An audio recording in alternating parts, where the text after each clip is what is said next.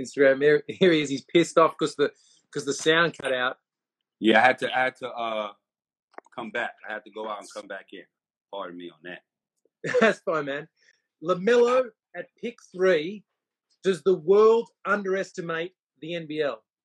Well, I think the world recognizes the NBL. I think the NBA recognizes the talent. I mean, think about it. History was made yesterday as far as basketball in Australia and the NBL. Like, think about this, man. You got a kid who came here, two young men, right?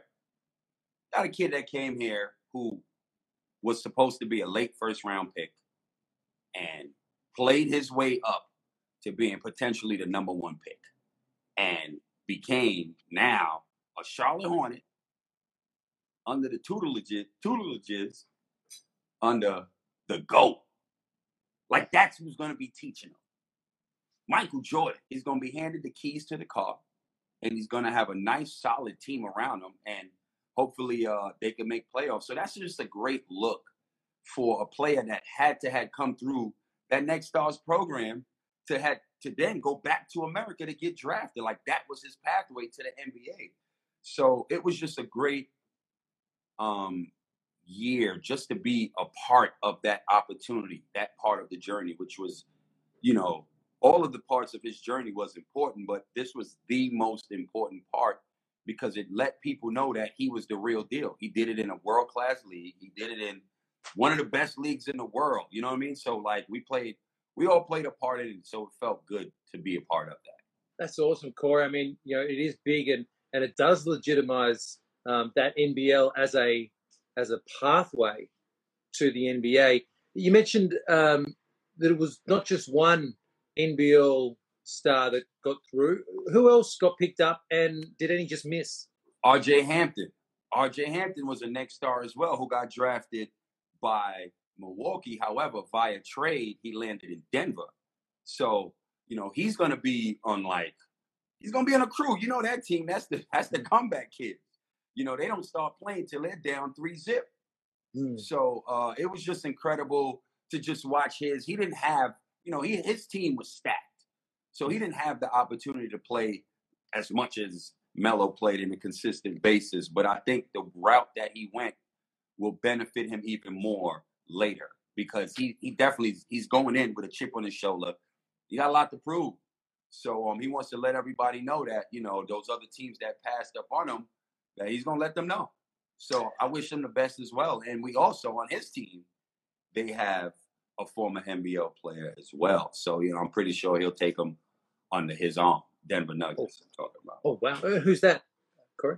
Uh jeez. Jeez, just totally on, on RJ, on RJ, I had um, I was hoping that he would stay at the Bucks because um, I'm like, they've got Jrue Holiday who's always injured, and I'm thinking this guy could be a starting point guard on a uh, on a on a ring team. This could be huge, but unfortunately they they untraded him. I got you right. Probably the thing that that shocked me the most on the day. Oh, I'm sorry. I'm sorry to cut you off. It was Torrey Craig. He used oh, to play with Cairns. Cairns Taipans and he used to play with the Brisbane Bullets. And he got an opportunity from Summer League. He outplayed um, the competition during Summer League and got an opportunity to play with the Nuggets. And he's been with the Nuggets ever since. So shout out to Torrey. Had some good games too. Yeah, yeah. The thing that shook me the most was on early in the morning, we get that information that Anthony Edwards is just not that into you basketball. and what, what a strange thing to tweet. Uh, what did you make of that? Well, I well a couple of things. One, I didn't look that deep into it because I felt maybe that was his agent telling him to say that so he wouldn't go to Minnesota. I kind of mm-hmm. thought that. I don't think any player would just say that the day before the draft, you know, with, with, with something that could potentially have you fall from number one. So, um, but I'll tell you something that's interesting. He had a great freshman year. Obviously, he went one, but his story. His mom died of cancer. You know, they it, it, it, while he was growing up. You know, a home the home wasn't stable, so he had to move into his grandmother's home with his mother. Mom gets cancer, dies. A couple months later, his grandmother dies. So that was just so sad to listen to after he got drafted.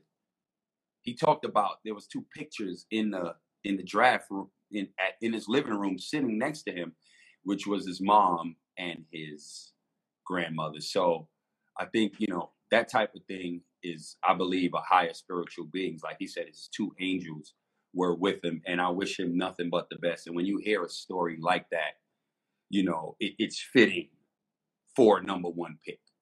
Absolutely, and you you talk, you watch that Last Dance documentary with Jordan, and you see the way that Jordan is always building things in his you know in himself that uh, a is a purpose to beat that guy, to beat that team.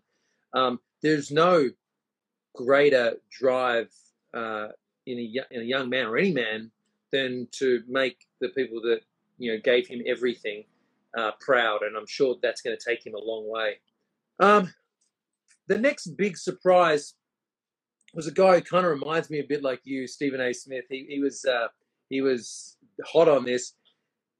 Knox, Porter, Randall, Morris, Mitchell Robinson. Why did the Knicks draft another forward? Well, I think that it was more about the best available player. So you got to remember that one, outside of that's the first thing. Yeah.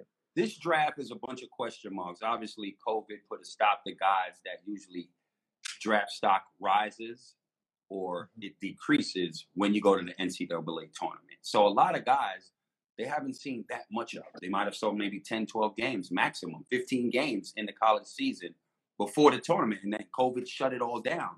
So here's what happens. Leon Rose is the mastermind over there right now with the Knicks. All he's doing is lining them up, and he's going to make a blockbuster trade, and he's going to get rid of all of those forwards. Oh wow! That's what's going to happen. Happen. You know, you hear rumors about Westbrook. Well, you're gonna have to give up a whole lot. You know what I mean? You're gonna have to give up a whole lot for Westbrook. You know, his contract is still huge. So um, Houston is in the rebuilding phase, so rebuild with a bunch of these forwards. We're about to offload and just give us Russell. I think Russell Westbrook is an incredible fit in New York. He embodies New York. Mm. He has the New York attitude, the swag, the style, and the game. And I think that's why he would be perfect as a Knick.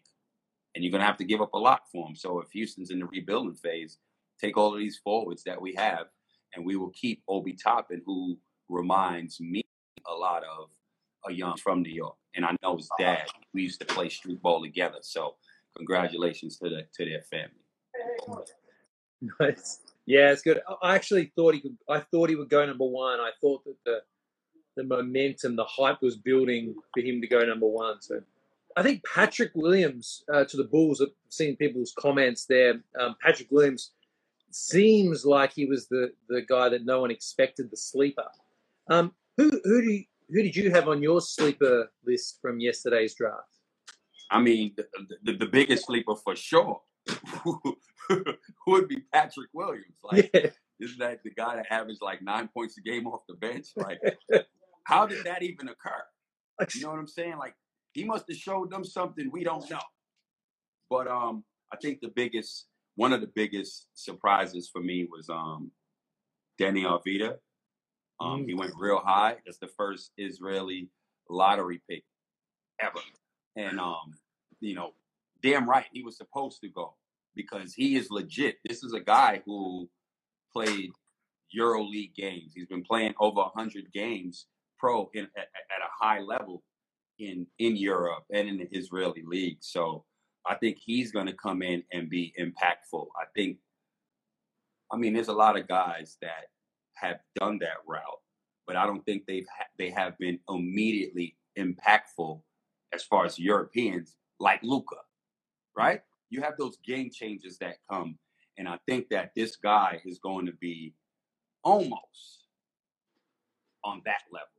You know, what I mean, Luke is a freak, we know this, but this guy got some serious game. Corey, you know Corey, I mean? Corey. I, I hope I hope he is because no, because legitimately um, my wife uh, is a patent attorney, and I'm legitimately trying to get the trademark around Godvilla because I think it, I think it's going to just blow up. you see that? So, I literally, I believe he's going to come in and have a big, impactful season because these guys are playing against grown men abroad, and I think that people sleep a lot on international leagues because the people I'm talking about are, you know, and I can say this like I'm American, right? And we know basketball in America is the superpower. We have the NBA, right? So with that, we watch only what we know is the best, which is the NBA. These are analysts watching their league. So they have no desire to watch any other league. Time difference, they they're focused on, on their job. So they don't know. They're not as educated as we are on what's going on in these international leagues. So that's why, you know, a lot of the stuff that they say, I mean, they, they don't have any notes or real facts to back it up. They're just looking at it like, oh, it's just a league overseas, you know, and, and that's it. And that's why they get it wrong a lot. But I believe that the trend, you know, you can find a lot of diamonds in the rough in over in international leagues, and that's what's happening there's definitely a push towards that. I mean, you look at the amount of international players on NBA rosters that did it start with Kukoc? I'm not sure. Like, was he? no, it, it, it, was way before Kukoc, but I believe like you had Drazen, Drazen Petrovic. Yeah, you know, yeah. Drazen Petrovic was a, was a beast. God bless the dead. You know, he was he was serious. You had Arvydas Sabonis with two bad yeah. knees, giving out work, giving out work. You know, then you get to on, on the next level, you got Manu Ginobili, Tony Parker, mm. you know, Dirk. You know, now you got championship winning international guards that were impactful on their teams. You know, so then that that opens the door, but you always need that one that really breaks it through to gives it to give validity to international talent.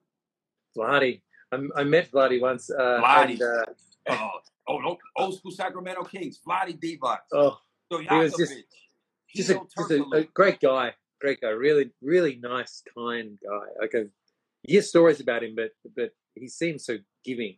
I, I like it. Mm-hmm. Um, Corey, I wanted to, I want to rewind uh, to to little Corey, to baby Corey. Did did did you were, were you ever in the draft lottery, or did you ever make a push to get there? Did you go through any of that process? No, no, I didn't. Um, I went to a small university, and I think that you know how it is now isn't how it. I, I'm, I was pre-social media one, and two. I might have finished up my senior year averaging like ten points a game. So I would not have had the opportunity to even get a shot at getting an agent, let alone um, going into those pre-invitational, pre-NBA draft combines that can that you can play your way up on the draft board. So, you know, I literally had no other opportunities but to try and create an opportunity on the playground. Just lucky enough, you know, it worked out. I've got a question for you then. Um, and this really would like I'm really interested about this because I think it plays a lot into cards too, and particularly it plays a lot into people that prospect on these guys early, people that maybe collect RJ Hampton or guys outside the top, let's say, 10. What is it that changes between Corey Williams not being able to even get an agent to get into a draft lottery to getting onto an NBA list and those guys that do get through the lottery, let's say an Anthony Bennett number one pick, and fall off an NBA list. What happens in that four or five years that changes those paths? Well, basically, what happened is timing, opportunity, timing with, you know, when you get drafted, um, who's at your position on the team that you're now on. Will you get an opportunity to play? How hard do you work on your game? And does does your game develop and transition into continuing to add value to that organization. So, yeah, your name get called for those, you know, few minutes or those that draft is about two three hours that process but now it's time to really go to work because you've gone to another level where there's elite talent. So you're to have to you know do that work and put in the work and catch up. Every level you go to you're to have to become a you got you're going to have to become a different version of you a better version of you in order to continue to add value that's just how it works so the guys How old that were you? How old were you when you were like, no, fuck this. I, I'm gonna I'm gonna get on an NBA list and, and this is how I'm gonna do it. I was 22. I graduated college at 22. So I Well, I did, you're a four, young I did man. four You're- years, four and a half years in uh in college. Man, it must be big. Like it's uh it's a big thing to to know there's that many people in front of you and to still go for that as your dream. Like that's normally when people go, nah, you know what? You know what? I don't I don't mind accountancy. Like I don't mind selling sneakers. Like I'll just do that. Um, so that's a big call. Well done, man. I mean, thanks, man, but like it's it's extremely difficult because you're betting on yourself. And if it doesn't work, you have nothing to fall back on because you're all in on your plan A. Now, a lot of people, and there's nothing wrong with that, but a lot of people wouldn't bet on themselves in that manner because there's there's nothing to there's nothing to fall back on. You know, and that's why people would rather get at nine to five because you're gonna get steady income. You know, you clock in, you clock out, you do the job, and that's it. Right? So it's just really on how you vision yourself, the type of life that you envision yourself living, and the type of happiness that you want. And, you know, it really comes down to how bad do you want it and how much do you love it will determine what you're willing to do to hit whatever goal you're desiring to hit. It's a great point. It's a great point. Um, I won't keep you much longer, but I, I'm interested. We've just lost these two great uh, young potential stars from the NBL to the NBA. Let's go. Let's let's go there. I'm ready. It's great. And I know the NBL want trading cards. The the the, the number one guy in the NBL, and, and maybe even um, uh, your mate Larry, uh, I think they, they would love the idea of trading cards. And um, that'd be something that would be really cool if it came to fruition. But if the NBL, if there was a trading cards for the NBL next, top rookies, those new guys in the NBL that can maybe get to the NBA lottery next time. I got two names right now off the top of my head. I've got Josh Giddey, get that pen down. Josh Giddey and Mojave King. These are the these are the new next stars in the NBL, and both have tremendous upside. I'm gonna start with Josh Giddey because he played his first two preseason games already against the Brisbane Bullets, and he showed out. Showed out big. He's one of the best passes we're ever going to see in this league, especially at his age. Nice height on him, and he just showed poise and his ability to be comfort- comfortable out there and run the offense. So I mm-hmm. think that he's going to have a tre- he has a tremendous upside, and I just feel like he is going to have a really good year. And you know, um, I reach out to a lot of people via DM, and I just talk to them, and uh, I just want to see these young guys understand the opportunity that they have and capitalize on it. Especially, you know, every young kid who hoops watch the draft, right? So after the draft was in, was done, you know, I reached out to him and I reached out to Mojave and I said, understand the opportunity that you have, understand the moment that you're in, and understand that the next eight months can change your life. Play every game like it's your last. Don't take no days off. Give it all you have. And in eight months, hopefully, your name will be called just like their name was called. Man, I hope that uh, Mojave King gets there because that is a cool name. Like that is, I love names. That's a cool name. Yeah. I'd happily change that one. Um, Corey, you've been wonderful. I certainly think that you've given a huge amount of value to the to the people that are looking at those new sets. Of course, we've got Hoops comes out in January, I think, and then Prism. Um, they're going to want to be jumping into these guys in their first NBA uniform cards. And uh, if they're looking ahead, keep your eye on um, on Josh and Mojave in the NBL, which is just going to erupt. I think. I think the world is going to watch the NBL, as another person calls them. No doubt. Some support this morning because I've answered about 15 calls there, but um, this is this is a big year for the NBL. Definitely, definitely, man. Shout out to Josh Green, another Aussie in the NBA. Oh, cool. Just Josh got Green. drafted by Arizona. He went to Dallas. He went 18th yesterday. Aussie dude. Aussie dude.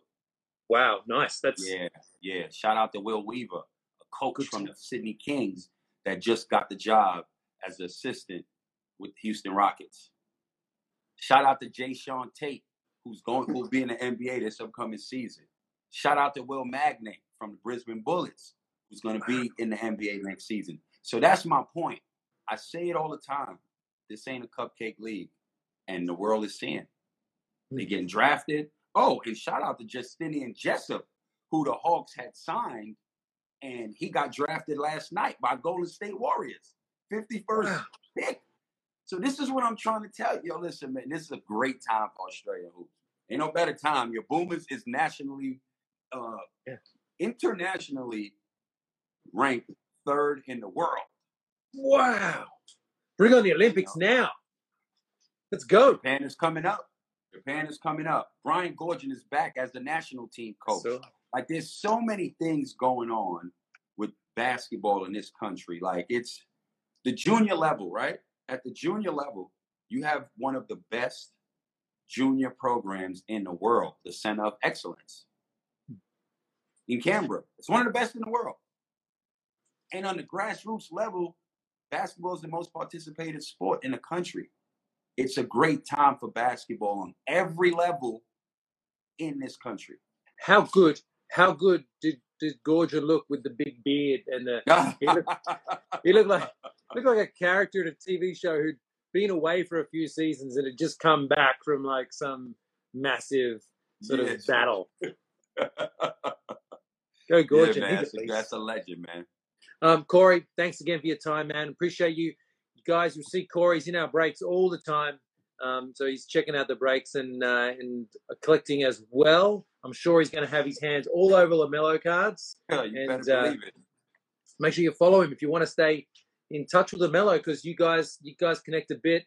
Um, Yeah, we'll catch up again man. soon. yeah, for sure, for sure. Love yourself, Corey. Peace.